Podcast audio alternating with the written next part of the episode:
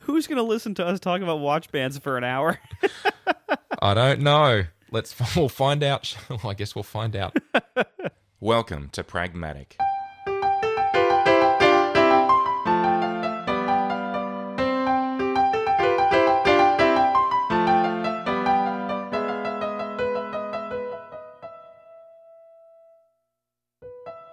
Pragmatic is a discussion show contemplating the practical application of technology by exploring the real world trade offs. We look at how great ideas are transformed into products and services that can change our lives. Nothing is as simple as it seems. Pragmatic is part of the Engineered Network. To support our shows, including this one, head over to our Patreon page, and for other great shows, visit engineered.network today. Uh, I'm your host, John Chidgey, and today I'm joined by a special guest, uh, Marco Arment. How you doing, Marco? Good. How are you? Not too bad. Thanks for coming back on the show again. It's been a while. My pleasure. I um, I guess I wanted to talk to you about something that um, we've both sort of um, gotten back more acquainted with recently because we sort of both drifted away from watches, and then when the Apple Watch came out, we sort of came back to them again, and I've been wearing mine religiously. But you've also had a little bit of a different experience, but and uh, you sort of I don't know, you started wearing a, an Apple Watch, and then sort of that changed. So I thought it'd be a great time to ha- to have a chat about some some watch related stuff that I've been itching to talk about for a long time. So, um, absolutely. So, just tell me a little bit about um, specifically like your journey, just in the last well about a year and a half. When when when did you start with watches again? So I really hadn't, you know, I, I wore like a really basic Timex LCD watch that like the same one everybody had uh, the Iron Man, whatever it was, um, in like middle school and high school, and then I just kind of stopped wearing it after after a while and didn't wear a watch really between high school and the Apple Watch at all. And when the Apple Watch came out, I, I wasn't even planning on getting that much into it, but I'm like, you know, I, am gonna have to develop for it because I'm an Apple developer, so. I, am I'm, I'm of course going to get one at least for testing, and I'll probably just have to wear it to really just know what it's like to, to wear and, and to really get into it, so I can adequately develop develop for it and when the, when the watch came, I, I, I really enjoyed it. Actually, I really liked wearing a watch, and, and it turns out I know the watch world has known this for quite some time, like hundreds of years. Yeah. uh, but it turns out that having the time available right there on your wrist uh, is really convenient and yeah. really nice, actually. And, and, so basically, what happened was, um, I I learned that I really enjoy a watch. I enjoy both the utility of it and the fashion of it. I, I enjoy how it makes me look and feel. Um, you know, not not really look to other people, but just how it makes me look to myself, and therefore how that makes me feel. Yeah. Um, and uh, the Apple Watch was was decent at the way it looked on me, and was mediocre to okay at telling the time. Um, and everything else about the Apple Watch, I, I didn't really use that much. I, I didn't really use apps. I didn't really, you know, I used some of the fitness tracking stuff for a little while, but then the the very first time there was a disconnect uh, in my rings forced by a hardware swap because the watch Taptic engine failed. Um, that kind of fell off the wagon at that point, and I was like, "This." Is, I never really got back into it. Um, and and so I, I realized basically that I I liked wearing a watch for timekeeping, uh, but that the Apple Watch was probably not the right one for me to wear every day because it only does timekeeping okay, and when you have a, a like analog watch of any sort, whether it's mechanical or quartz or whatever, um, you know the hands are always showing. You can always tell the time, and I know I know some Android Wear watches do this too, um, where like you there's never any delay with the Apple Watch. You turn you turn it over and look at the time, and I mean you know, you know about ten percent of the time it doesn't even show you the time. You got to like exaggerate the gesture again, and and uh, and the and the other ninety percent of the time it will show you the time after a small delay but once you're accustomed to an analog watch, that small delay on the Apple Watch to even show the screen turning on um, seems barbaric by comparison. Yeah. I know this is all like minor nitpicking stuff, and you know, realistically, all watches are like nice to have luxury items. Uh, but uh, when when your primary use of it is telling the time, I just found that other watches did that better for me. Okay. Well, I mean that's fair enough. I guess uh, one of the things I was I'm curious about is is what roughly was the time the time gap. So you said you had the, the watch replaced because it had a um it had a dodgy uh, Taptic um, sensor in it, uh, feedback thing in it, and that was how, how many months was that? Did you um before that happened roughly? Um, it was a few months. I mean, you know, I got the watch when it came out. Uh, I believe it was late April of last year. Mhm. Um, and then wore it every day. And the Taptic engine broke sometime during the summer, I think. Uh, and then uh, it's like I, you know, I got it replaced after a few days. And then I um, I discovered the joy of mechanical watches uh, last winter. Okay. So it was it was you know eight or nine months of solid Apple Watch use before I realized that I liked other watches better. Fair enough. Okay, cool. Well, um, the reason that I wanted to talk about um, this stuff is because um, it, it's not so much the watch, but it's how the watch attaches to your arm. I sort of I covered a lot about the um, the Apple Watch and the Taptic engine on previous episodes of the show, but one thing I've never really talked about, but it's been bugging me a lot, is something that the Apple Watch and mechanical watches have in common, and that is the way that they get attached to your wrist. And it, it may seem a little bit odd, but I guess I I just I've always had either a steel band, like a stainless steel link bracelet, or I've had a, a leather band uh, with a classic buckle. And the funny thing is that prior to the Apple Watch, I just never paid attention. I never, if, if you had said Milanese loop to me, I'd say, okay, what? I, I, I just I didn't pay any attention to it. And I found that once I started wearing the Apple Watch and seeing all the different bands that you could get for it, I actually started you know, investigating a bit more and thinking, well, that actually looks quite nice. Well, that's a different band. And I got myself sort of wondering, well, what's the best band that you could actually wear? And I know there's personal preference, but one of the things I, I, I just I, I had to do was I had to try different ones that they had on available. Now, I mean, not I guess my experience specifically for the Apple Watch, but I was thinking the same kind of ideas apply to any watch at all. So I guess I was um I've sort of started collecting well, some genuine, some non-genuine because yeah, well, let's face it, I mean the Apple Watch bands are a little bit exy, right? They're not cheap. Yeah. So, which uh, of the watch bands? Because I know you had it for for a little while, and I think that I, I recall you mentioning you may have may have uh, tried the modern buckle at some point, or maybe it was Tiff. I'm maybe getting confused. I'm not sure, um, or am I misremembering? It's quite possible. No, you're right. So so basically, you know, I too once once I got into the Apple Watch, uh, I, even before purchasing, because I had not worn a watch in so long, I was going back and forth and fretting over all the different band choices, wondering if I made the right choice uh, with with what I was getting and thinking about Mhm. other ones. Um, and you know, in reality, you know, when if it was only available on one band. It wouldn't matter. We'd be happy. We'd, mo- we'd move on. Like the very earliest personal computers that people had, no one, nobody was like a keyboard nerd back then because you had the keyboard it came with. Yeah. There was and there was like one available, and that was it. So it's like there were like you know I wasn't a controller nerd on my Sega Genesis No. because there was one controller, and okay, that's that's what you use. Yep. And so it was only faced only when faced with lots of choices do we have the luxury of being so picky. Yeah. Yeah. Exactly. And in reality, like if we didn't have these choices, we just we just put up with whatever it was, and it'd be fine. Yeah. Um.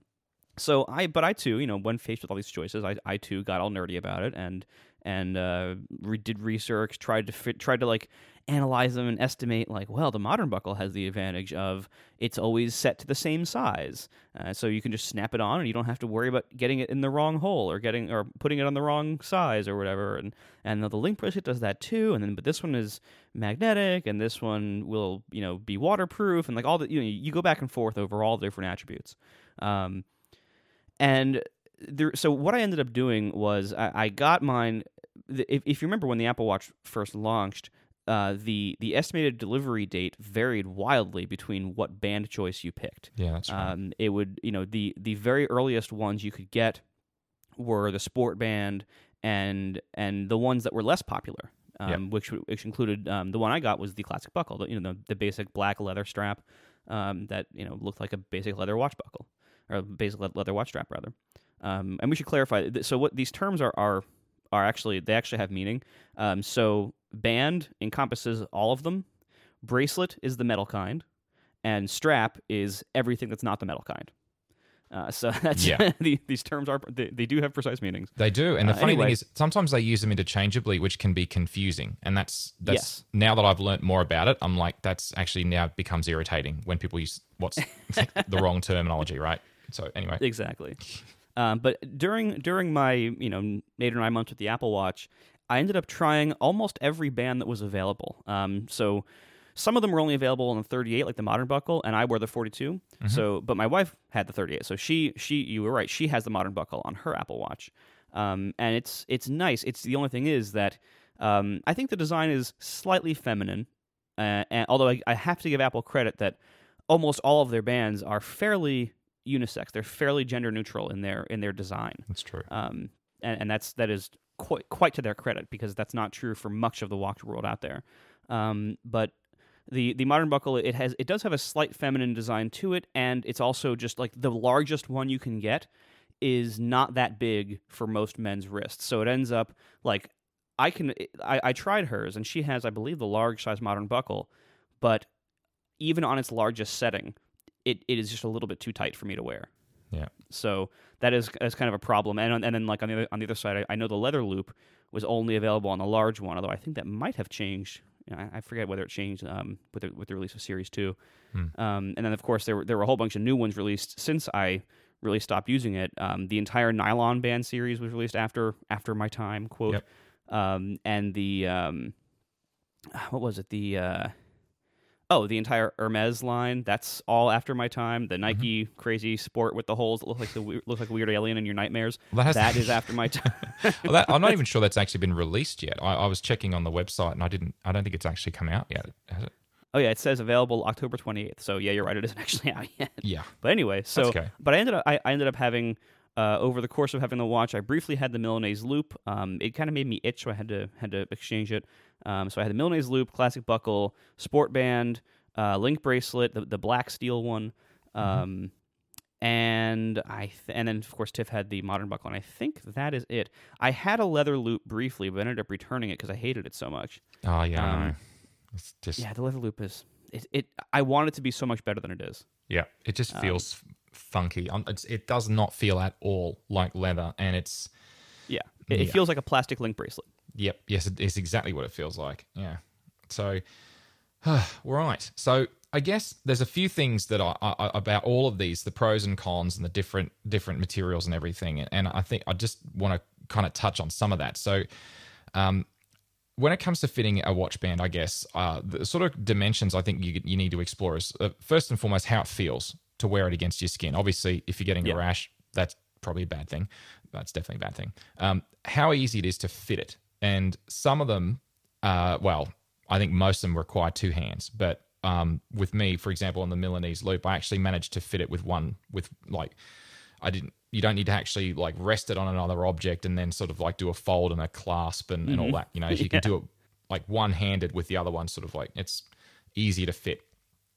Um, and obviously, there's also um, my concern with uh, with with with any kind of watch is you you don't want to when you're trying to fit it, take it on or off. You don't want it to just fly off and smash on the floor. So, you know, Yeah. some of them I always found that uh, things like the uh, the sports band took me a long time to get used to that, and I found myself like putting it on over carpet so that if it did fall, it wouldn't break. I was being very careful. Anyway, so there's also like how easy it is to adjust it. So like if you only got X number of holes in it, or if it's always fixed to the same length, or if it's well, quote unquote, infinitely adjustable, like the Milanese loop is infinitely adjustable, but Mhm. you know that that can also become a bad thing if you're constantly adjusting it. Um, if some, some sometimes they'll slip or move when you're when you're wearing them, so like they'll get looser during the day. Uh, other times, um, it's because some people prefer a tight fit or a loose fit, and you know all of those things all affect which one you think would do. And actually, you mentioned another one before. If it's waterproof as well, that's a big one. Mhm. So, um, anyway, so the different materials, um, you know, and, and I guess I traditionally have worn either leather or steel, and pretty much nothing else. I mean, I've never really gone for the blingy gold gold bands, but I know that you know a, a lot of um, a lot of women's bands are gold. I think that's my observation anyway. I'm not sure. Have you noticed? Uh, have you ever gone for a for gold on a band at all? It just because Apple doesn't have a genuine gold. Uh, the, oh, okay. The first Well, not anymore. no, not anymore. It's gone ceramic, right? Um, yeah. So I'm just thinking about um non-Apple Watch bands though. I mean, gold bands don't they just don't seem to be very common. Um, guys typically don't wear gold bands as far as I've observed anyway. I don't know. I, I, I think it, I mean I, I I'm not that much of an expert on on fashion. Yeah. Um, I just I I know a lot about watching the watch world for a year, but that's that's about it. But it seems like um it seems like gold in watches, especially regular yellow gold, as opposed to like the more modern pink gold look. Mm. Regular yellow gold is not very popular anymore, um, and it's more of a generational thing. Older people tend to like it more than younger people do right now. Um, and so you might see gold watches on people who are above, say, you know, 50 or 60. Like, you know, it's not in, you know, Yep. whether that fits your definition of old is up to you. no, yeah, no but, judgment. uh, you know, it's it's pretty unusual to find, I think, a gold watch to find it on somebody below, like, you know, 40 or 30. Um, and and Yeah. that's uh, part of that is just cost. They cost a fortune. that's, Yeah. that's a big one. That like you know, as people get older, they can usually afford more expensive things. Uh, so that's that's obviously a big part of it. Yeah. Um, but also, I, I think if you're going to go with a gold shade these days, a more rose gold one is more in fashion for both sexes.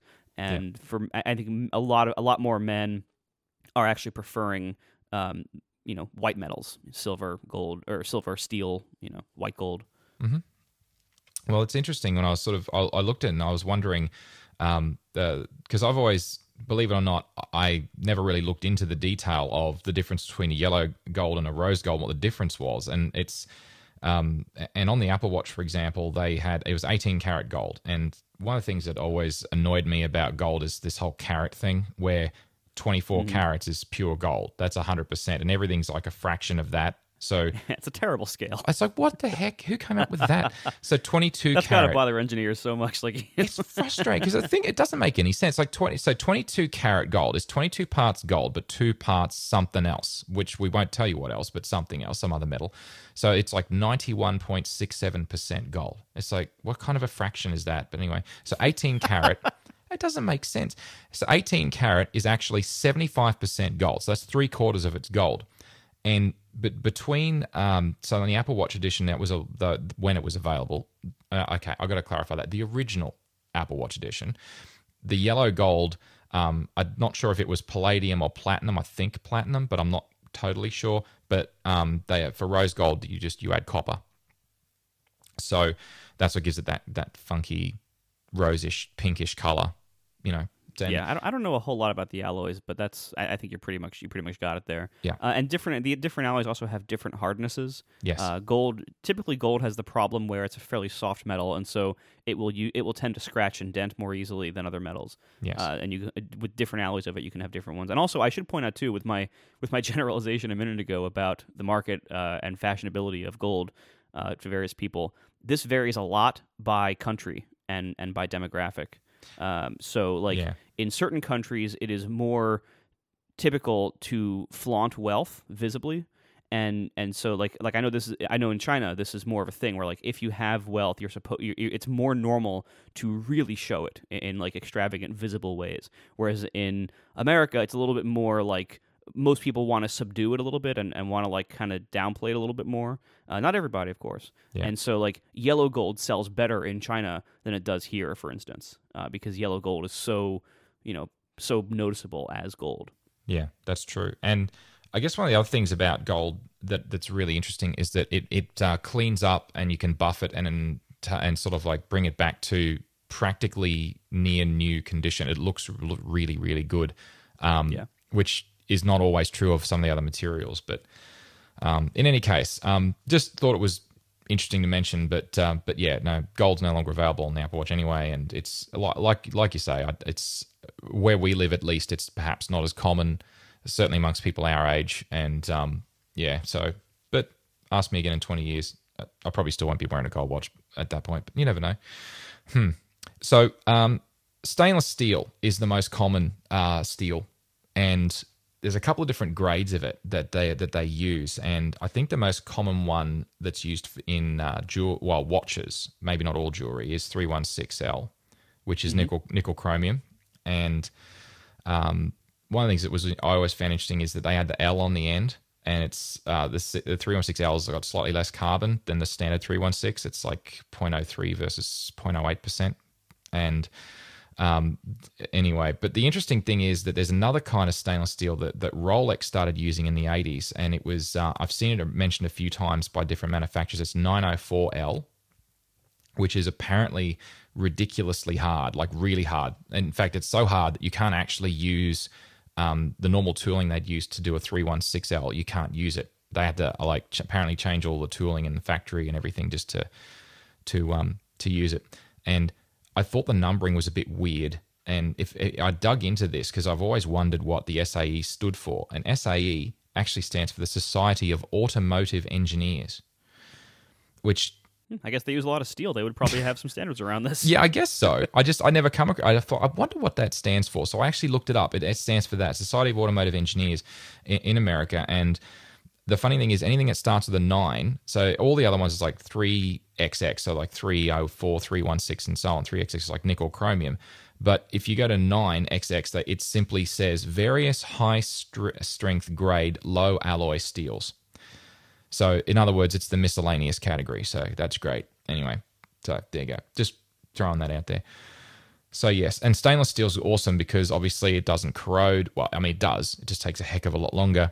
Um, it, it does scratch and so on, but it's pretty hard, harder than gold. And you know, you can buff it up pretty good, but you can still damage it to a point. Unlike gold, where you can bring it back to mint condition, you can't really do that with stainless quite so much. But I just, I still, still think it looks good, but I'm not really sure.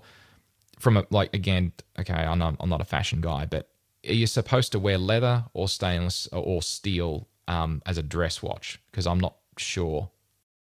So this is this is a tricky category in watch fashion. Uh, basically, I mean the, the the the tradition is that steel braceleted watches uh, tend to be called quote sport watches. Uh, and and this is so this usually and this is there's exceptions to everything of course but this usually it goes along with a watch that has more utility than good looks. And so this would be things like chronographs, uh, pretty much anything that's like large or thick or waterproof, any kind of diver. Divers are very, very popular.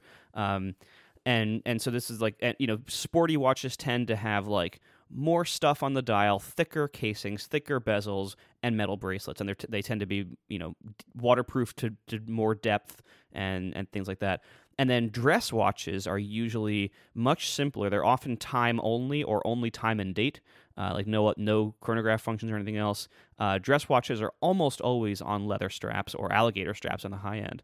Uh, and they they tend to be like cleaner designs. They tend to be smaller watches, uh, more like in like the, the 37 to 39 millimeter range instead of sport watches usually like 40 to 43. Um, however, all this being said, dress watches are are not entirely like dress watches have I think waned in popularity in recent years. Basically now so many people love sport watches that people wear sport watches for all occasions, formal or not. So, you know, somebody might wear like like an Omega Speedmaster is a very popular sport watch. Many Rolexes, like the the Rolex Daytona, is their popular chronograph. Uh, many Rolexes are are sport watches, uh, but people wear these uh, with suits and stuff anyway. So basically, there used to be uh, norms here, and some people still believe in them. But what it basically comes down to today is nobody cares. Wear whatever you like. okay. I mean, it would look a little weird if you were wearing like, a, you know, a really fancy dress watch with a fancy alligator strap with a t-shirt and shorts. Yeah. Some people do that because dress watch. I love dress watches. That they're my favorite kind. So I will often wear a dress watch with t-shirt and jeans and just say, all right, well, if you if you don't like it, that's your problem. You know. well, and a lot of people feel a lot of people feel the way. Like you know, a lot of people their their only or their favorite watch is a diver and they'll they'll wear that diver for every occasion, suit or t-shirt and shorts, and it's fine. Ultimately, watch fashion doesn't matter much to other people anymore, if it ever did. Ultimately, you have to choose as a watch person. You basically have to be be okay with the fact that like you're really doing this for yourself. In almost every business or social circle or place that you will be, no one else is going to notice or care what watch you're wearing. So just wear whatever you you want to wear. Wear whatever you like and what makes you feel good. Yeah, well, that's fair enough. Absolutely. But that's a very long way of answering your question. Of basically, typically, no, a metal a metal bracelet is not formal, but it doesn't matter. Okay, fair enough. Well, yeah, it's it, it's a good point actually, and um, I have kind of worn both, and have just been oblivious to like I, I realized that there was a difference, and I realized that um, know, one was more formal than the other. But I I was confused because I saw so many people wearing steel link bracelets with, you know, like you say, a definition of a sport watch um, with chronographs and such. And you know, I, I just I was confused because it was in different social settings. So you know, clearly, yeah. I, I think what you're saying is an accurate reflection of, of what I've observed, and I've just never really um, been tuned into it until more recently. So it, it, makes sense. And I guess from my point of view, though, um, I I like the idea of of having a watch and you can you can change its personality without physically changing the watch. And that's one of the things I like about being able to change the band because if you change the band, it changes uh, some of the aspects when when you look at the watch and when when how it goes with certain you know with certain outfits in certain situations. So and oh, my yeah. god, I'm starting to sound like a fashion person. Anyway, hey, look, I fell down this hole a lot, you know, a year ago or whatever, and it's it, it's a good place to be. It, it turns out watch fashion is it's it's great for for people like me and I don't know if you I don't know if you fit this category people mm. like me who have just never ever been fashionable in their entire lives and are mostly nerdy uh and like watch fashion is something that is that is a, a small area that is easily understood by geeky engineers and is easily like managed and and traveled yeah. by people who don't otherwise have a lot of fashion in them and, yeah. and that's that's certainly how it's been for me like I, I think I'm pretty fashionable with my watches now, and I'm fashionable with nothing else in my entire life. Uh, but it doesn't matter. This is what makes me feel good. Cool. Yeah, I, I'm I'm I'm reaching a similar sort of point, and I guess my uh, the thing is that I love my Apple Watch too much, but that doesn't mean I'm not going to go and try different bands and see how um you know see how it looks and feels, and is in terms of functionality as well. So. The, the funny thing is that um, now that third parties are able to uh, produce bands, and I guess that's you know probably been the case for at least a year or more now, um, or even a year and a half. Some of the other materials that are out there for bands, you know, that ordinarily aren't available through the Apple Store, you can you can get. And I've had a look at some of the different options out there, and it's kind of actually mind bending the different materials that you can get beyond well, beyond steel and fluoroelastomer, um, if you like. yeah. Anyway, rubber. everyone else just says rubber. Rubber. That's just fine. rubber. Gosh, yeah. I don't know the fancy name doesn't make it any fancier. So anyhow, um, I've even I've seen you mentioned alligator before, alligator or crocodile. I think that's kind of considered to be um, pretty pretty posh. I have no idea how that only on dress watches. Only on dress watches. Okay. Um, and, I, and, honestly, and I personally, I, I have one watch that that has an alligator strap on it. Okay. And I I personally don't care for alligator. I mean, there's there's first of all, I think there might be some like problems with how the animals are hunted or treated for this. I think there's some problems there. Right. But also, you know, compared to leather, it is it is more stiff. You know, it is it is a little higher maintenance. It's not, it isn't as comfortable, um, but you know, it, it does look formal. Uh, okay. But in my opinion, like you know, if I ever find a really good leather strap for that watch, I'll probably change it to leather. Okay, well, that's that's good to know. I mean, I was looking through some of the lists of like natural. When I say natural, I mean you know like animal hides, and I hmm. couldn't believe some of them on here, like lizard. I found lizard, believe it or not. Oh, there's all sorts of crazy ones. Like when you get into the like the, the crazy, you know, high end skins. Yeah. Uh, one one that's interesting is um, shell cordovan, Sh- which is actually okay. horse leather, but the if you get it from from the from like the good places like uh, Horween, which is the company I, I that Shell Cordovan might be their trademark. I don't know if this is a generic term, and I think it's their trademark. Um, but yeah, Horween Shell Cordovan is raised ethically, and so like it's like they, they like horses that have died from other causes. It's their leather that's being used, and okay. it's kind of pricey. A, a, strap made of Shell Cordovan tends to start at about seventy dollars US, and uh, often go into like the the low hun- low one hundred dollar range but uh, it is the softest, nicest, most comfortable leather I've ever felt. And one wow. of the one of the brands I like a lot is Nomos Glashütte, and Nomos the, their watches are very very nice in lots of ways. And one of the ways they're they're very nice is that I think all or all of their leather is shell cordovan. Uh, it is, and it is of course you know ethically raised and you know from the right company and everything. Mm-hmm. Uh, they do offer a few like like uh, suede, like kind of micro suede style bands, but almost all their bands are leather, and all their leather is this type of leather, and it's so incredibly soft and comfortable. Cool. Okay, that's good to know. I'll put a put a link in the show notes to that too.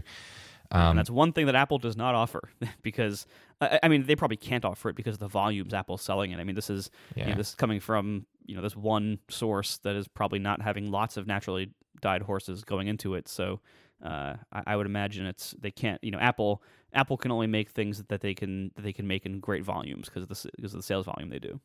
Yeah, it's, it's interesting though when when you say it's like seventy, hundred dollars, a, a lot of the app, a lot of the watch bands that Apple sells are more than that. Um, so I Oh, don't. Oh, sure. I mean, yeah, Apple's bands are, and and I, I have to give Apple credit. Apple's bands are very good. Like it, it- compared to other bands in the watch world, Apple's bands are really top class. Like they, there's a few. I think there's a few duds in there. Like I mentioned, I'm not crazy about the leather loop, um, but for the most part, their bands are excellent, and and they really, I I think, should be commended that like they came in and literally their very first offering of a watch came with a very large number of of choices here, and almost all of which are not only good but great. Yeah, that's true. It's very true. They they did their homework and they did a really great. They they they opened very strong, I think, and uh, and and and that is really good. I uh, just wanted to just so I've got a list here of just quickly other other different materials I found. Some of the some of them I thought were bizarre. Like um, before we move on, is like um, ostrich, um, shark, snake, buffalo, which I thought uh, okay. Uh, and then I got to some other stuff that wasn't animal related, so like carbon fiber, which I'm not even sure how that would even be particularly comfortable. But a carbon fiber, Well, I, don't guess you, you make them out of metal. I mean, you can just like, I guess if you, if you you might be able to make a carbon fiber link bracelet of some sort. I'm not sure. yeah, it's just it was weird when I saw that. I thought, okay, so anyway, um, Ceramic. uh, There's yes, ceramic bracelets, that's true. Yes, not um, by Apple, but other people make them. yep, exactly. And different metals, like the more exotic metals, things like uh, titanium, platinum. Uh, I even fa- saw one with rhodium in it, which I thought was a bit. Ex- that's really exotic. But uh, in any case, um, yes. So those are different different bands. So we we talked about bands, straps, bracelets, and the different kinds of, of what they are. One of the other little little things I I just want to add to that is um, some bands are loops, and loops can be either captive or it's like non-captive. So, like a captive loop, like the Milanese loop, like you can't actually separate the Milanese loop. The magnet sort of doesn't fully come out of the end of it. Whereas on a Yeah, leather like you loop, can't lay it flat on a table. yeah, exactly. Whereas, um, so it doesn't actually separate. Whereas the leather loop, they made that design decision to put the uh, so it's like you got the short end um, with the the hole at, at one end of it that the other end sort of like sl- slips through, and it doesn't. It, it actually can come apart, which I find I sort of found that a little bit annoying because then you got to thread it through in order to get it on. Sometimes because it, it didn't go on my wrist. But anyway, so uh, let's see the band pins um, just quickly is apple don't actually have band pins because they the the the pins that hold the band in on on every other watch in the world well that's a sweeping generalization the vast majority of watches maybe i started um, looking into the different kinds of spring bars like they've got and so you've got like here's here's the list that i found um, classic double flanged spring bars, double shoulder spring bars, round tip spring bars, single shoulder spring bars, female spring bars, telescoping spring bars, curved spring bars, short end spring bars, peg spring bars, screw bars. and there's probably more than that because I stopped at that. And I'm like, okay, yikes. My memory of, of, of changing bands on a on a traditional watch is trying to get my fingernail in to that notch and try and like pull, pull the edge of that spring loaded bit in and then gently pry it out and then try and catch it before the spring just shoots across the room or something. and good luck getting it back in. Yeah, that's it. This is one of those many tasks in life where having the right tool for the job makes a world of difference. There's- there's and a that is tool not for the that? right tool for. My, hey, Oh, my yeah, fingernail bar tool. perfectly worked fine until I lost the spring bar. Anyway, There's a whole category of spring bar tools. You can get them. They range from price from about a dollar to about seventy dollars.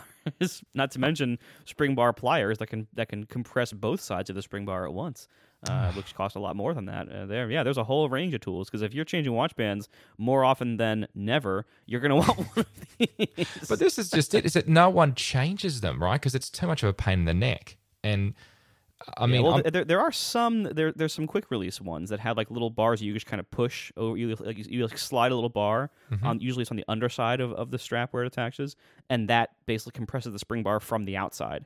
Uh, and then so it's still it's still a spring bar, but it has like a, a basically a quick change bar. That being said, though, I I don't I mean I don't know a lot of other watch nerds in real life, but I don't know anybody who actually uses those quick change bars on a regular basis to change their watch straps. Uh, I think what Apple has with theirs, with this truly like quick change system, which is even easier than that, uh, with these just these buttons that you push and you just slide the whole thing out. Uh, what Apple has with their watch uh, attachment mechanism there is so much better than what the rest of the industry does. Uh, it's it's really quite nice, and and when I'm when I'm not using an Apple Watch, uh, I I I wish that many other watches had straps that were that easily changed. I, I might. I kind of have a part of me that that's that's hoping that the rest of the watch industry sort of sees that and sees the success that's Apple Apple's had in on selling um, the watch bands and and having a, a, a smarter, quick changing mechanism like Apple have got. And I'm hoping that they run with it. I haven't seen it yet, but I'm hoping that they that they do something like that because the thing that occurred to me is that once you once you lower that make that more accessible. Once you make those sorts of tasks easier then previously no one would have ever, ever have said oh i'm going out tonight. I'm going to change my watch band. I'll just get the spring bar tool out. No one well maybe there's someone out there that thinks that but i haven't met him i, I doubt it. And you just never change your watch band. But now the, with the apple watch's um, mechanism it makes it so easy that you th- start thinking well hmm maybe i could actually have three watch bands which no one would ever have thought of previously. You just get a second or third watch so I guess Yeah. I think that's I think that's great, and what it means is that you can actually choose to do that. And and the the weird thing is that uh, the Apple. Well, I had to look into what they actually called it, and they simply called it the Apple Watch Band interface. And it's like seriously, guys, that's all you could come up with. great. Eh, anyway, so they released a whole um, made for Apple Watch thing, and third parties could comply with the the watch lug dimensions and interface dimensions and everything. And it's um it's great, but I can't see that anyone else is is really going to like that. No one else other than Apple's going to have this as a standard. But at least it means that we can go to like the Amazon's got a whole bunch of them. Um, some of them through um, AliExpress or Alibaba or whatever else. You know, there's a whole bunch of you know knockoffs from different parts of the world, and they're all compliant now, which is great. So I've I've got a handful of them, and it's it just gives you those options. So anyway, all right. Um, we talked a little bit about buckles. Uh, so let's see, because I mean, b- buckles and clasps. That I guess they're sort of used interchangeably, but they're not really the same thing, are they? Yeah, I this I, I actually don't know the precise definition of these terms. Like, I, I bet one is a subset of the other. Yeah. I, I would imagine clasp clasp is probably the the superset, but I, I don't know that for sure. Well, what what I was able to sort of you know digging up and reading up a lot on this and, and trying to get my head around it because it was bugging me is um and this is going to sound a bit strange but it's like buckles seem to be predominantly for fastening two pieces together whereas clasps are more about securing uh, a loop into a fixed position.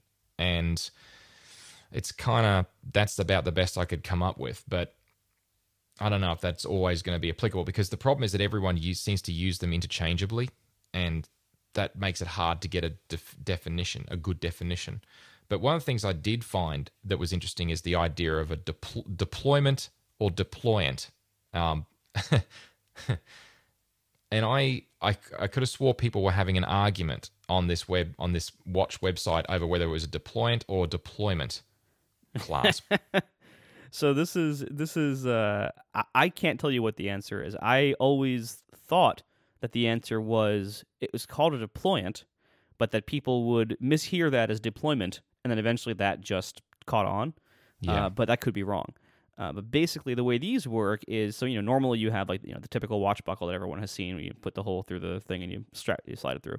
Um, the deployant basically you set it at a fixed length, uh, and then the the deployant clasp itself is just like this basically like swinging buckle thing, so it, it like it can like swing open, so you can get your hand in and out, and then you like you like latch it back down to swing it back closed again to tighten the the watch back against your wrist. It's kind of hard to explain in words, and much easier if you just see it. Uh, but this is typically this these have been around for a while. This is typically considered a higher end option for for leather bands, um, and it is there's there's pluses and minuses to it. One of the reasons people use it is that it when you when you thread a regular leather strap through a buckle, it has to bend at a certain point, kind of kind of harshly. And so typically, when you know after a few days or weeks of wearing it, you will kind of develop this permanent crease at that point in the leather. And so you can kind of always tell, like if somebody lays their leather strapped watch flat on a table, you can tell exactly what hole they used to buckle it because there's a big bend right there, right right next to the leather uh, at that point. Um, and a, de- a deployant keeps keeps both sides of the strap a lot flatter in its operation, and so it's not it's still not perfect, but it's a lot closer to perfect. So that it, it's it tends to reduce wear on the leather itself. And then the other option, of course, is, or the other advantage, of course, is that you can typically do it one handed, uh, because the it, it is you know it, it's similar to to a, a bracelet in that it's never fully flattened out and opened. Uh, I mean, it can yep. be, but nobody you know typically in, in typical use you leave it in in the circle, just an open circle or a closed circle, like a, a big one or a small one. So mm. a deployant, um, you can you can throw it on with one hand and then just tighten it down, snap it into place, and you're done.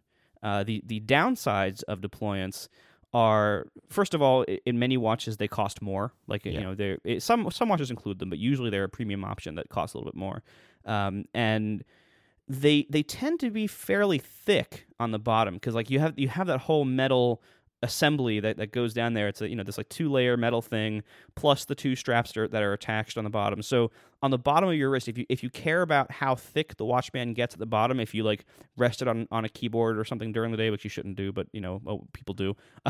if you, oh yeah. If you rest it on things like sometimes the thickness of of your watch band bunching up on the bottom there might bother some people. Um, so deployants tend to be thicker down there, uh, depending on the strap, and they also um, if you if you occasionally use a different size on the band like if some days when you're hot in the summertime you like switch to like the wider hole and then maybe later in the day when you're when you cool down you like switch back to the narrower hole uh, on a deployant it's pretty cumbersome it, it, pretty tedious to change size yeah. it's it's the kind of thing it's more like a bracelet uh, more like a metal bracelet where you you should really set it kind of at one size and generally never adjust it after that um, because it's just too much of a pain so it, you know all those things aside, I I thought I would like deployants until I had one, and then I realized, you know what, it's not really worth it for me. yeah, I've never actually had a deployant clasp um, on my uh, on a leather band. I've had them on stainless steel bands, uh, but that's of course, yeah, yeah, because that's pretty much the standard, I think, more or less. But the thing that's interesting is that uh, I've actually had different styles in terms of um, some with uh, safety clasps and others without. And so, you know, like the safety clasp. So if it, assume it's a tri, and you're right, this is hard to put into words to describe verbally, but um, yeah, if you've got it's a trifold, so you've got uh, essentially two pieces of of metal with a hinge uh, that fit the curvature of the wrist, and then there's a clasp that sort of like fits over the top, and it, it, it as you unfurl it, it looks like a little bit like the letter Z, and uh, anyway, so that little uh, latch section that you put your finger under and flip it open. Uh, some of them have a safety clasp on them. So I actually had an old watch a long time ago with didn't have a safety clasp, and the safety clasp sort of clips in the opposite direction. So if you brush it against uh, you know, your pocket or of your jeans or something.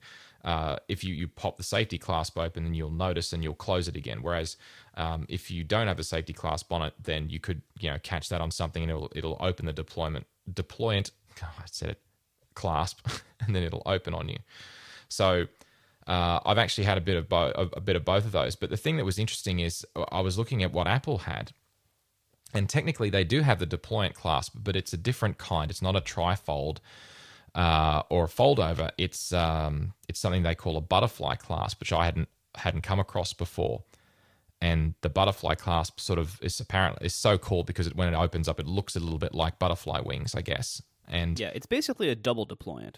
Yeah, and, and these do exist in, in the in the rest of the watch world too. It, it tends to be a higher end option. It's actually more common for women's watches Okay. Um, but I actually, I, act- I actually have a bracelet that has that on it, um, and it's it's quite nice because it's it's a little easier to put on, uh, and you get a little bit more slack when it's when it's open than with a single ended deployant.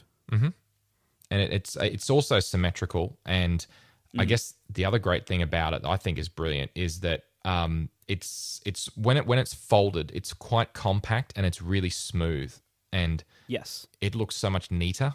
And I don't know what the word is, just looks much nicer. I think. Yeah, and this is this is actually one of the reasons why I like bracelets um, when they're done well, which is not all the time. One of the reasons I like bracelets so much, um, and, and including apples, which is done very well, is that I I'm one of the people who cares about how thick the bottom of my watch is when I'm using a computer, and you know when I'm resting my hand on my keyboard like I'm not supposed to, and yes. So I, I care a lot about that. And if you if you look on Apple's site, they I think they still do this. Let me double check. But they they provide like straight on side views of all the all the watches. Yeah, they still do it. Um, and so you can you can compare right there. You can see like how thick the bottom of the bands are when they're when they're attached. And if you look, the um the the the link bracelets are the thinnest, if not one of the thinnest. Depends on like like the Milanese can be that thin if you if you strap it a certain within a certain range, so it avoids more overlap. But uh, but the link bracelets are are one of the absolute thinnest options you have there for how thin the the strap is on the bottom on the on the underside of your wrist. And uh, and it's it's also as you mentioned it's it's flat the whole way. It's a, it's a consistent thickness across that whole section. So you don't have the issue uh, that you do with leather straps where like as you roll your hand along like a wrist rest, you hit like a bump at one Yeah. point because like that's where the, that's where the clasp buckle you know bunches up. Yeah. Uh, you don't have that issue with Link bracelets. Uh, my one main complaint about the Apple Link bracelet, um, and and it's a pretty big one, unfortunately, uh, is that you are limited in sizing it to only the the width of one of the links. So Yeah. it, it it lacks what is known as micro adjustment, uh, which is if you look at many uh, many popular brands of, of watch buckles, uh, especially you know nice ones like Rolex or Omega, uh, you can you can usually tell on their on their clasp. There's usually on one side of it, there's usually a little tiny row you could see of like four or five little dots where where like a, a bar could go through and that's a, those are micro adjustment bar uh, dots and so you can actually you you can open up the clasp in a certain way with those and you can size the watch to be smaller than than the you know you, you can adjust the sizing in a, in a smaller increment than the width of one link. And other other other bracelets solve this by by offering links that are actually different widths. Like like i have i have um i have one that came with a a one and a half link wide link. So you can like Okay. stick that into the link uh you know line the linked list.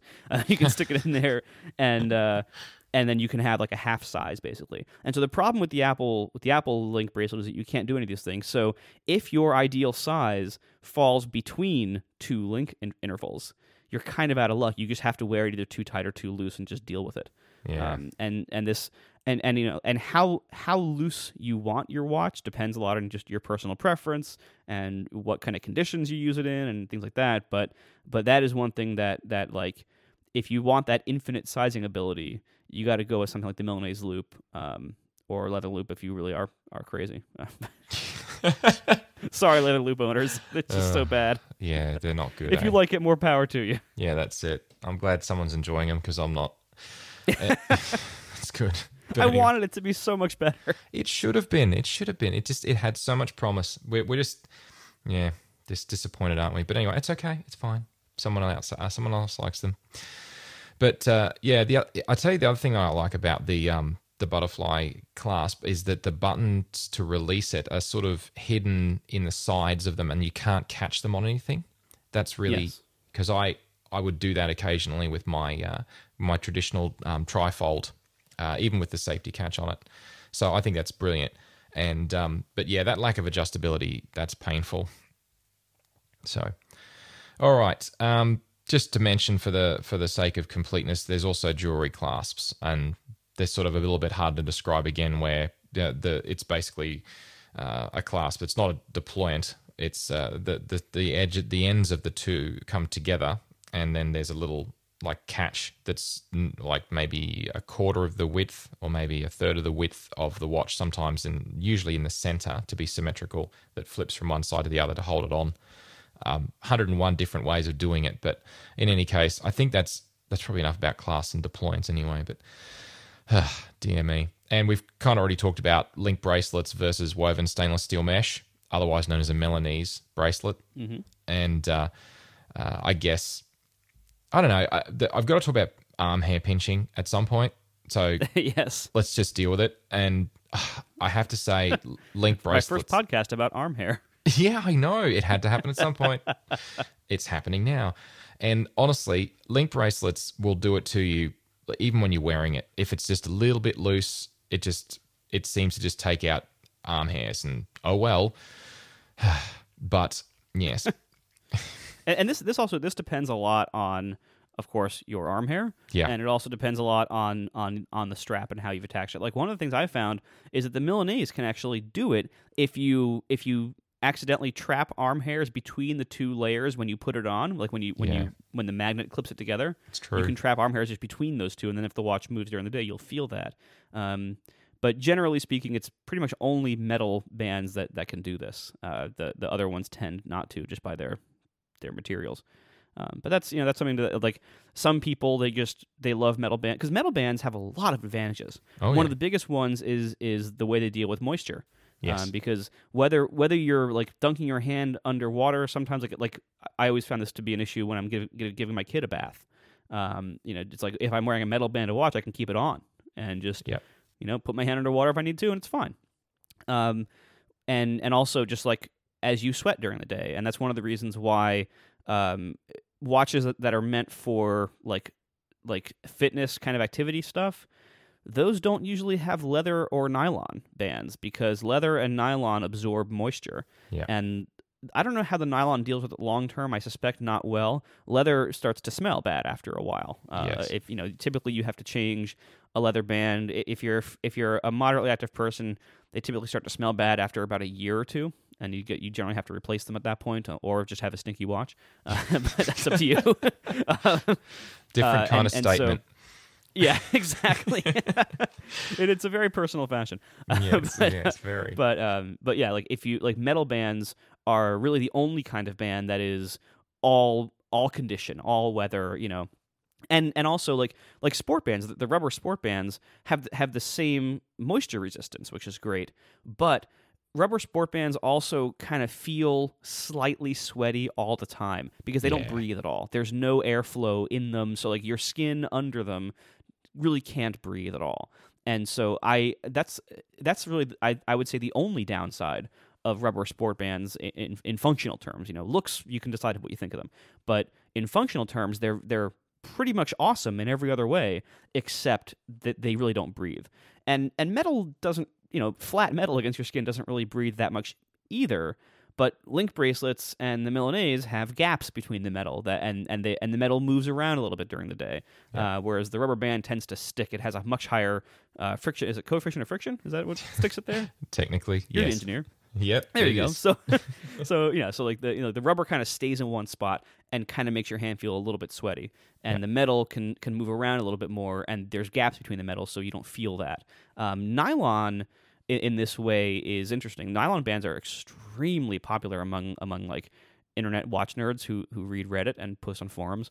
Uh, so like uh, typically in the form of, of what's called a NATO band, which is Yeah. which is really a style, uh, and and it's like it's you you've probably seen them where they have like basically it looks like a nylon strap with a whole bunch of metal rings on it for some reason. that's that's a NATO band. that's It's weird. and and I'm I'm actually not crazy about the, the number of rings on most of them, but uh, that's just my style. But but uh, nylon is incredibly practical because it is typically very comfortable. It, it, it is really soft. It breathes incredibly well. You know, because it's just woven cloth, really. Uh, but it's it's it's fairly tough because it's usually some kind of nicer nylon or ballistic nylon or something like that. Yep. So it tends to be pretty good for all conditions, with the one exception that it does hold moisture. And so if you get sweaty or wet, it doesn't dry very quickly, and that and that can get kind of uncomfortable. So nylon bands are really great in almost every other way. And Apple offers their own now, and everybody thought they looked really weird because the pictures on the website look really weird. But if you see them in person, they don't look that weird, and they're very comfortable, very soft. And so if holding moisture is not going to be a problem for you, then the nylon band eh, for the Apple Watch is probably the best all around band.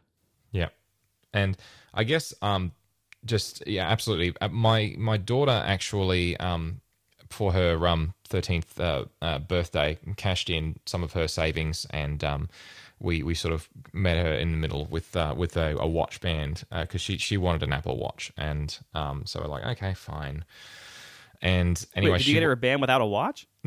no, we got her a watch, but no, Oh, okay. sorry. Yeah, we got her, the, but she wanted the nylon band because she thought it looked fantastic, right. The kids these days, you know, it's all good. Anyway, and what we found is that it got wet and she didn't dry it in time. I mean, it got really, really quite wet and it was immersed and um, she didn't understand that she needed to dry it and keep it keep it dry. And we actually found that at the point at which the buckle um, passes through the pin, um, at that point there, the cha- the the color of it changed slightly, so that when you opened the band out afterwards, when it wasn't in use, you could see a distinct uh, line where the color had run, and it's a bit odd.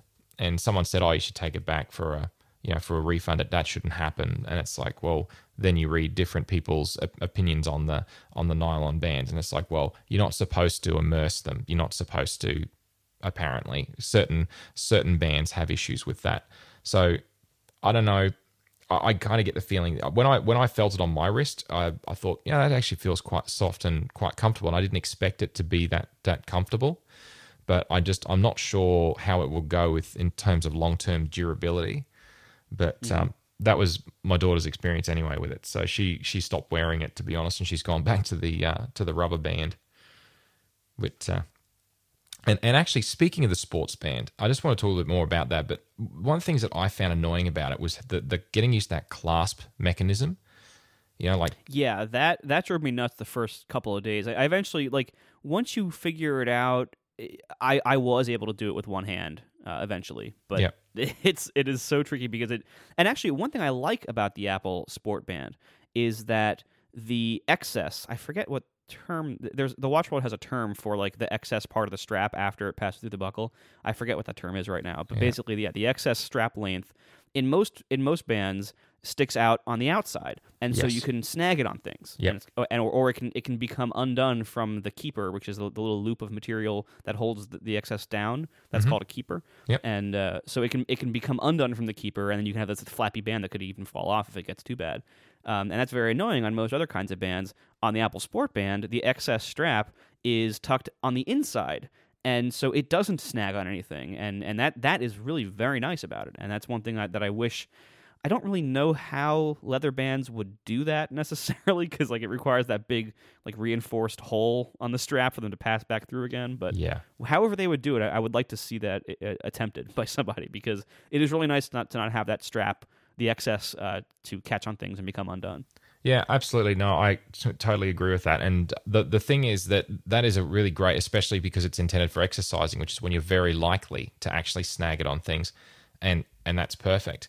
Uh, the thing that I just the the downside of that is because when you slide it underneath, if you're if you're doing it up so it's a nice tight fit, because I like to wear my watch relatively tight on my wrist, I don't like it sort of like flopping around or anything. Um, that'll often take out arm hairs on the way through, but usually once it's on, you're good. Um, but the thing that I found about mine is that I've got the black sport band, and I don't know if it's a problem specific to the black sport band, but uh, I did a, a bit of an anonymous, well, not anonymous, a random survey, I should say, uh, on Twitter um, a few months ago, and people, different people that had the sport band, I just looking at photos of theirs, and there's definite wear and some small cracking and uh, erosion where that uh, where that pin goes through the hole, and I think it's a sort of thing with enough connect and disconnect cycles going through that. Eventually, you know, that's going to crack and wear. And I reckon maybe two or three years of heavy use every day. And I think these sport bands are probably going to need to be replaced. I think because of it's just the materials not. I don't know. Did you? yeah, that makes sense. yeah. Did you see any uh, any wearing out on yours at all, or or um? See, I'm looking at it now. You can definitely tell which hole I use. Like there's like Yeah. a, some- there's like some marks around it. Yeah. But I, I don't I I didn't use the sport band very much. I, Okay. I, I used it for a brief period, but the, I ultimately found that the the space black link bracelet was my preferred band most of the time. Okay. Um, but uh, the sport band is it really. I mean, the sport band is is very very good Yeah, it is. for for a lot of cases. But I think you're right. You know, I think I think you kind of have to be okay with the fact that you're probably going to be replacing it maybe once every year or two. Yeah. Um, and this, and I think this is why too. Like, you know, we, we didn't really know last year when the when the watch first came out. We didn't really know like, well, what happens when there's a watch two? Yeah. And what if we don't want to buy a new band? Can you just buy like a watch with no band? And the answer is no. Every watch that you buy from Apple comes with a band, whether you want one or not. Uh, and so I think maybe that's maybe that's a good thing. It's like kind of Yeah. forces you to upgrade your, to to you know, replace your band whenever you replace your watch. Yeah. Um, that's and and the and the good thing is the old band still works. So like if you have a really nice band like a bracelet, uh, you can still you know then you can just buy like the cheapest watch with the sport band, and then put the sport band in a drawer, and you can still use your bracelet. But you, it, it's at least forcing you to consider replacing the band every every time you get a new watch, Yeah. which should, which is probably gonna with the with the Apple Watch, it's probably gonna be every few years. Yeah, exactly. And I, I I found the other thing that I like about this particular about the, that band is that, and I've got to talk about. Um, I know that this doesn't apply to mechanical watches, but when you I'm using the the hapt, the taptic feedback, uh, one of the things that drives me mad is a loose band that has a rattle because I like yes. I it just it's I have this thing where I've turned off all audio, so I have no audible, um, no sound on my my iPhone. Uh, it's a silent ringtone. The vibration is all turned off, and the watch is in silent mode. The only thing I get are taptic notifications, so they'll tap tap on the back of my wrist, and it's brilliant because you're sitting in the middle of an office, and everyone else's phone is making whatever noise, and you you don't have that. I don't have that feeling anymore where it's like, oh, is that my phone going off? Because you know if it's going to go off, you're going to get a tap on your wrist. Except, of course, if you put a loose band on there, like a link bracelet that's not quite tight, and then when it taps, you get this sort of a zzz, zzz, audible kind of a oh, it's just a really unpleasant sound. It's not quite fingernails on a chalkboard kind of thing, but it's it's oh, just no, not good. Yeah, and this is one. This is one thing that like I, I think I think if you're gonna wear an Apple Watch, I think you almost have to wear it pretty snug. Like Yeah. I, I, I, you know, other watches, it's more of a choice of how loosely you want to wear it. The Apple Watch really does best when it's snug because if it's if it's loose, not only do you have the taptic being you know less, you know, you, you might be you might be more likely to miss it, and it might sound buzzy. But also, the sensor on the bottom that detects whether the watch is on you or not might occasionally think it's not on you anymore, and then your watch is locked and deactivated until you type in your passcode or whatever. Yeah. And that's that's no good either. So really, the Apple Watch I, I think is made to be worn, you know, snugly, not not like you know cutting off circulation, but No. not not able to move around very much. Yeah, if your hand turns purple, you've gone too far. That's Yes, yeah, exactly. But Yeah, yeah, and for that purpose, and that, I think that's one of the reasons why the sport band is so good in, in practice because because it you know because it has that high friction from the rubber, uh, it it tends to keep it in place more easily. Yeah, absolutely right. So uh, the, the the the best part of it is that the best all round band is the is not only that it's the cheapest one. Well, not I put it this way, it's one of the most affordable, and it comes with the entry level watches, which is great. So Yeah. Apple definitely um, kicked a goal there. So I guess um, a little bit about the Milanese loop, just briefly. I know we talked about it a little bit. There's some other things about it. Um, I love the fact that it can be infinitely adjusted, but then I found that when I was wearing it through the day, I kept adjusting it even when I didn't have to. It's like Yeah, yeah. That's one of the reasons why why it didn't work out for me because I would fiddle with it too much, and it would kind of bother me. Like what I like to do, if possible, is to figure out what setting is like right for me, and then just leave it there, and then be able to put it on reliably every day and have it feel exactly the same. Yep. And in practice, there's there's a few problems with this. You know, chiefly of which that people change sizes throughout the year and day. Uh, but but besides that issue, uh, I I really do like the idea of of being able to like find my ideal size and just leave it there. Uh, Yeah. And the Milanese Milanese and leather loop, of course, don't really allow you to do that. And that's honestly it's kind of a feature, not a bug. But uh, if you're the kind of person to fiddle with it, like like we are, then it could it could become uh, actually less good for you. Yeah, exactly. It, it, I found it was becoming one of those, um, uh, not a nervous habit, but you know, it's like it was just a subconscious thing, and you'd Like look down, you, yeah, an eye, yeah, exactly, and you're just playing with the, the the strap because you can, and you look down at your wrist and you realize that you you might look a little bit funny because other people are now staring at you, and you're like, oh, sorry, I'll just fold my arms now and pretend I wasn't doing anything.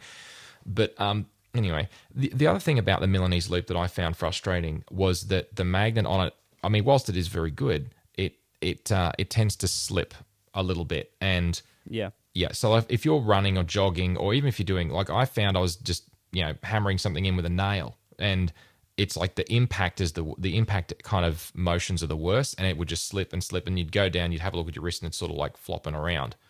So it really is no good at all um, for exercise. Yes, it's waterproof, but it's just it just came loose too easily. Um, it doesn't rattle when the haptic goes the taptic goes off, which is great. Um, but the thing that I did find is that the woven steel threads, where it folds back on itself after you adjust it, they don't always settle into their own like the grooves of the other piece. So Mm-hmm. You'll like twist your wrist a few times and it's kind of like uh, it, it moves around and then it, as it settles into those grooves it actually feels like a false tap. And every time you adjust it it goes and does the same thing. Or at least that's what i've experienced. And i actually was getting phantom taps for a few weeks until i figured out what was going on. And i thought oh i'm getting phantom taps. Am i going mad? It's quite possible. But no. So anyway not not not too bad though.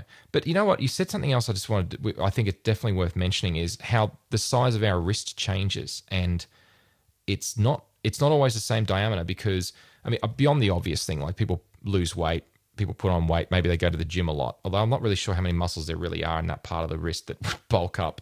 I'd probably not that many. It's not like it's part of the bicep or anything. But anyway, things like um, you know like uh, salts, um, like fluid retention. Um, you know, if you're out exercising or whatever else, and it's or it's really hot or there's high humidity, and all of that affects um, the diameter of your wrist, which is really annoying because it's never the same size. So it's one of those things that I found that there's. I found that leather bands seem to take it better because the rubber bands don't really change their size much the steel bands obviously don't either. Like a steel link braces is whatever size you set it beyond the micro adjustments. You set it in the morning. Uh, no one's going to take an adjustment tool with them to work. So Right. yeah, so it's like how do you and, and the Apple Watch band you can't even do that micro adjustment anyway. So, but I mean, I I sort of was trying to get my head around the why that that is, but leather just seems to I don't know have a little bit more give in it or a little bit more flexibility to it so that I don't notice the difference anywhere near as much. Either if it's a little bit too tight and it's sort of like cutting into my skin just a little bit, I don't seem to notice it so much on the leather if it was as tight and it was a metal band. Do, do you know what I mean? Or, Oh no, I, I feel the same way. I mean, th- this is why I almost universally prefer leather bands. Uh, even even if I'm going to be like you know sweating in them, and then, then I I'll have to replace them after a year or two. Like I, I'd rather just do that because they're just so comfortable. They're so good in every other way uh, that I, I'll just I'll take that risk. Yeah, and I, I've pretty much reached that same conclusion. Is that I, I I've preferred the, the the feel of the leather and the fact that that that little bit of stretch and give in the leather um, makes it more comfortable all day around, which is far which is far better. And and and the thing about the um uh the well, I guess my where I'm going to with the with this is my my favorite band at this point. Um, having said all of this, is has ended up being the modern the modern buckle, and I know it's everything we said about it before, but the truth is that it, it it's a nice leather and it's it just it, it has a much nicer feel to it. It's more comfortable, and the the clasp once you get used to the clasp, it's because it's it's got magnets in it, and it's the Oh, it's great. Yeah. But once you get used to that, it actually is really really quite nice. It doesn't rattle or vibrate when you get a tap uh, on on your wrist, which is great, uh, and it doesn't it doesn't slip when you're exercising if you are exercising with it, and I think it looks really nice and dressy. You know, so it it's it's good for a, a dressy occasion. So, um, the only concern I have about it, the longevity, is, is the the where the leather joins to the lugs. And I know that I, I've read some people have this thing. It's like if it's leather, it needs to be stitched, and there's no stitching on it. So I don't know Yeah, that's interesting. because I was some people saying, "Oh yeah," I was looking, I was looking at a few forums about um, people's different opinions about the about this thing, and they said, "Oh, it's a it's a leather watch, but there's no stitching on it. You can't have a leather band uh, without without stitching." And I thought to myself, I looked back at all of my other um, non Apple Watch bands that are leather, and they were all, they were right. They all had stitching. I don't think that's I mean, a big. I mean, no. It's generally speaking, stitching on a leather band. I mean, some of it is functional, like usually like around the ends where it, has to like kind of loop back on itself or form a little hole for the for the bar to go through. But most stitching on leather bands is just purely aesthetic. Uh, Yeah. there, there's no there's no function that most of it is serving. Um, so that's yeah. I, I think I think your friends are wrong. no, they're not my can- friends. It's a well, forum. I think your your forum people are wrong. yes. and you could yeah you could wear this wherever. And one thing I, I mean I love how soft this leather is on the on the modern buckle. It's, it's uh, like the the the leather on the classic buckle is really nice as well, but the modern buckle is even softer and even even more comfortable. That's why I was like I I just I wish that they made it in a size that fit me because they, they it just it just barely doesn't. Well, if yeah, see, if you don't mind buying a knockoff, you know, I mean, sorry, third party. Um, Yeah, and this I'm actually curious. Like Apple has the uh, like they they did a few months after the watch launched, they did uh, announce that they were going to license the lugs for then have an official you know MFI kind of program for officially licensed watch bands uh, from third parties.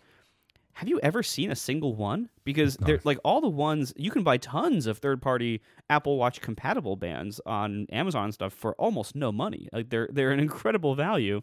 yeah, Uh, but I'm pretty sure none of them are actually certified or using Apple's official lugs. I think they're just using like you know you know replicated knockoff lugs.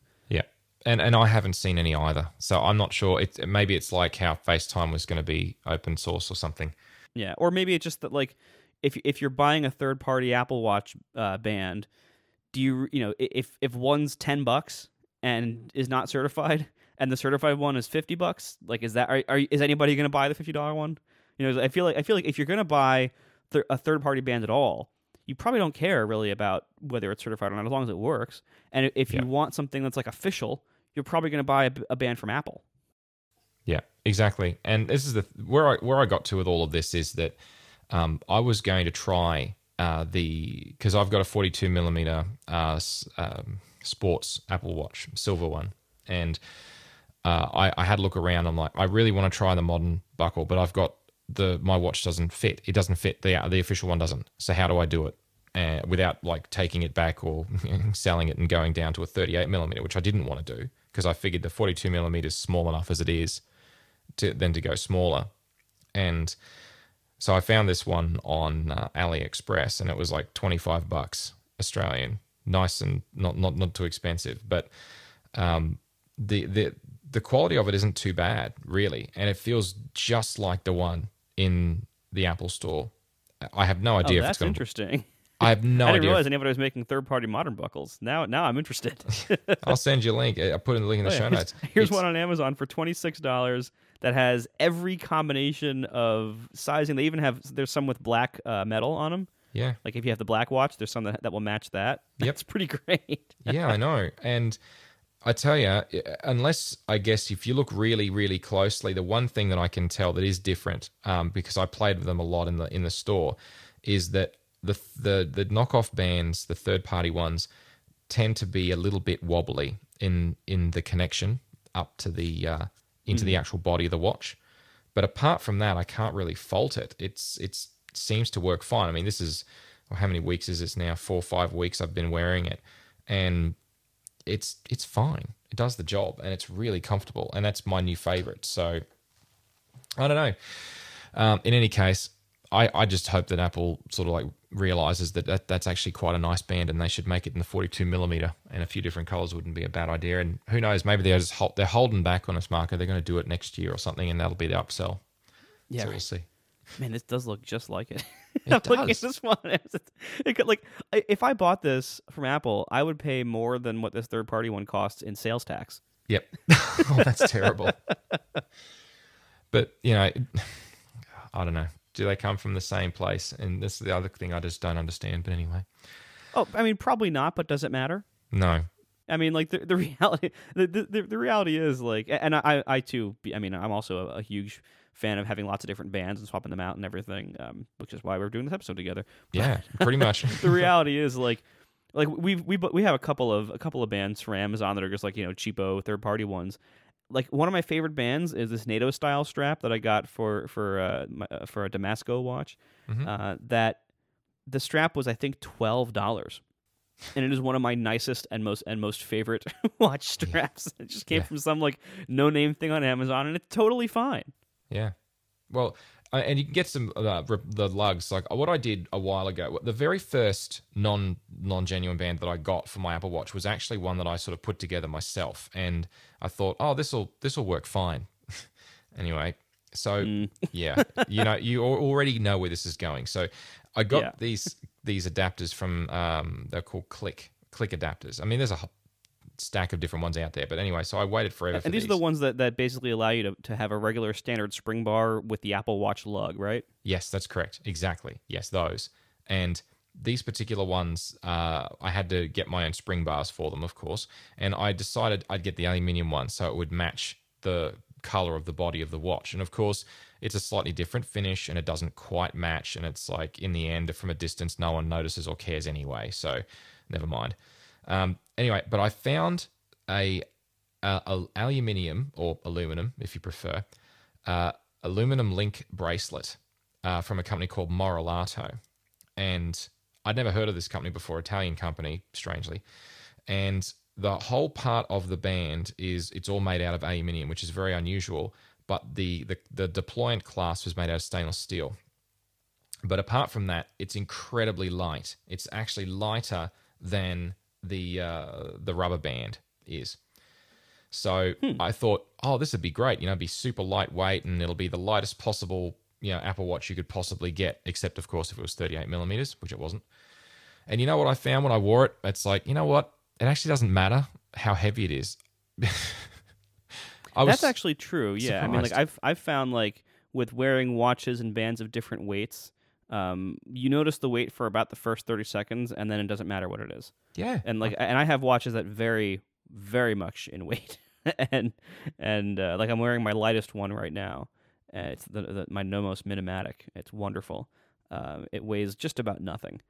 And then I, I, I mentioned before, I also have Damasko, and Damasko is made from special um, it's special steel alloy that is much much harder, and it's also much heavier. Uh, It's probably about as heavy as gold. It's very very heavy, very dense, uh, and uh, and that one like I can alternate between those on different days, and it's totally fine. You just you stop noticing after a second. wow. I mean, so, as long as it's not made out of depleted uranium or something crazy, that's like It's not super that bad. that's not that heavy. Good. But um, yeah, because I was, I was, I was genuinely shocked. I honestly thought that having a really, really heavy watch was going to be like a really, really light watch versus a really, really heavy watch was going to make a big difference, and I'd notice it. And you're right, thirty seconds after you put it on, you don't even know, you don't even realize that it's there. So I was, uh, yeah. So that band um, had the the Taptic uh, rattle, and so after about a week of wearing it, my my meticulously selected and assembled band stayed in the drawer, and it only it only came out now so that I could look at it while I was talking about it with you, and it's going to go back in the drawer again when I'm done. So much for that experiment. but anyway, so yeah, I'm not sure. Um, I have too much else I, I, I just wanted to cover, but um, I guess to just to sort of like wrap it up, I guess if if I were to give suggestions to um to to people or, or just actually, you know what, on the Milanese loop, I really would like it if they used either a stronger magnet, maybe, or maybe like a second magnet, um, just slightly set back from the first, like with a flexible bit between it to make sure that it held on a bit more firmly, or or maybe um, maybe if they used a, um, a different magnet, like a stronger rare earth magnet or a denser metal that's got higher permeability or something. Uh, You wouldn't want to make the, the Milanese loop any thicker, but just so it would hold on more securely and it wouldn't need to be readjusted. It wouldn't slip as much. But beyond that, I just think the Milanese loop is uh, it's great for all weather usage, but I just can't go past um, the comfort that you get out of um, the leather the leather band and the modern buckle. I think looks great, and Yeah. it's great to put it on. So that's that that's my favorite. And um, yes, anyway, In conclusion, get leather. yeah, that's it. That's it. And and it's okay if it, if you need to replace it after a, a few a little while, especially if it only costs twenty five bucks from Amazon. Exactly. Yeah, it's get leather and don't spend too much on it because it is temporary. Yeah, that's it. It's a consumable item. All right, cool. Well, um, is there anything else about bands you think we should uh, we should mention, or have we have we exhausted this one? Do you think? Who's going to listen to us talk about watch bands for an hour? I don't know. Let's we'll find out. Well, I guess we'll find out. I'll let you know. Oh, if you made it this far, thank you. Yeah, thanks for sticking with us. I am with us. surprised. Thanks for sticking with us. Oh dear. Well, if you do want to talk more about this, because we haven't talked about it enough, if you want to talk more about this, you can. Um, you, you can reach me on Twitter at John Chidgey, or you can follow at Pragmatic Show, uh, specifically to see show announcements and other related stuff. Uh, Pragmatic is part of the Engineered Network. It also has an account at engineered underscore net, and that has announcements about the network and all the shows, and you can check that out at engineered.network. Uh, people are also loving Causality and Analytical. They're both solo podcasts that I do um, and look at different things like cause and effect uh, and other major events in history. So if you're a fan of this show, you might like those as well. Uh, if you'd like to get in touch with Marco, what's the best way for them to get in touch with you? Uh, Twitter's good at Marco Arment, and uh, my website marco.org is hardly ever updated anymore, but it points to other things. So there you go. Fantastic, cool. Uh, and if you're enjoying uh, Pragmatic and you want to support the show, you can. Uh, like one of our backers, uh, Chris Stone, he and many others are patrons of the show via Patreon. You can find that at patreon.com slash John Chidgey. That's all one word. And if you'd like to contribute something, anything at all, it's all very much appreciated. So uh, special thank you to our patrons. Big thank you to everyone for listening this far. and as always, uh, thank you, Marco. Thanks a lot.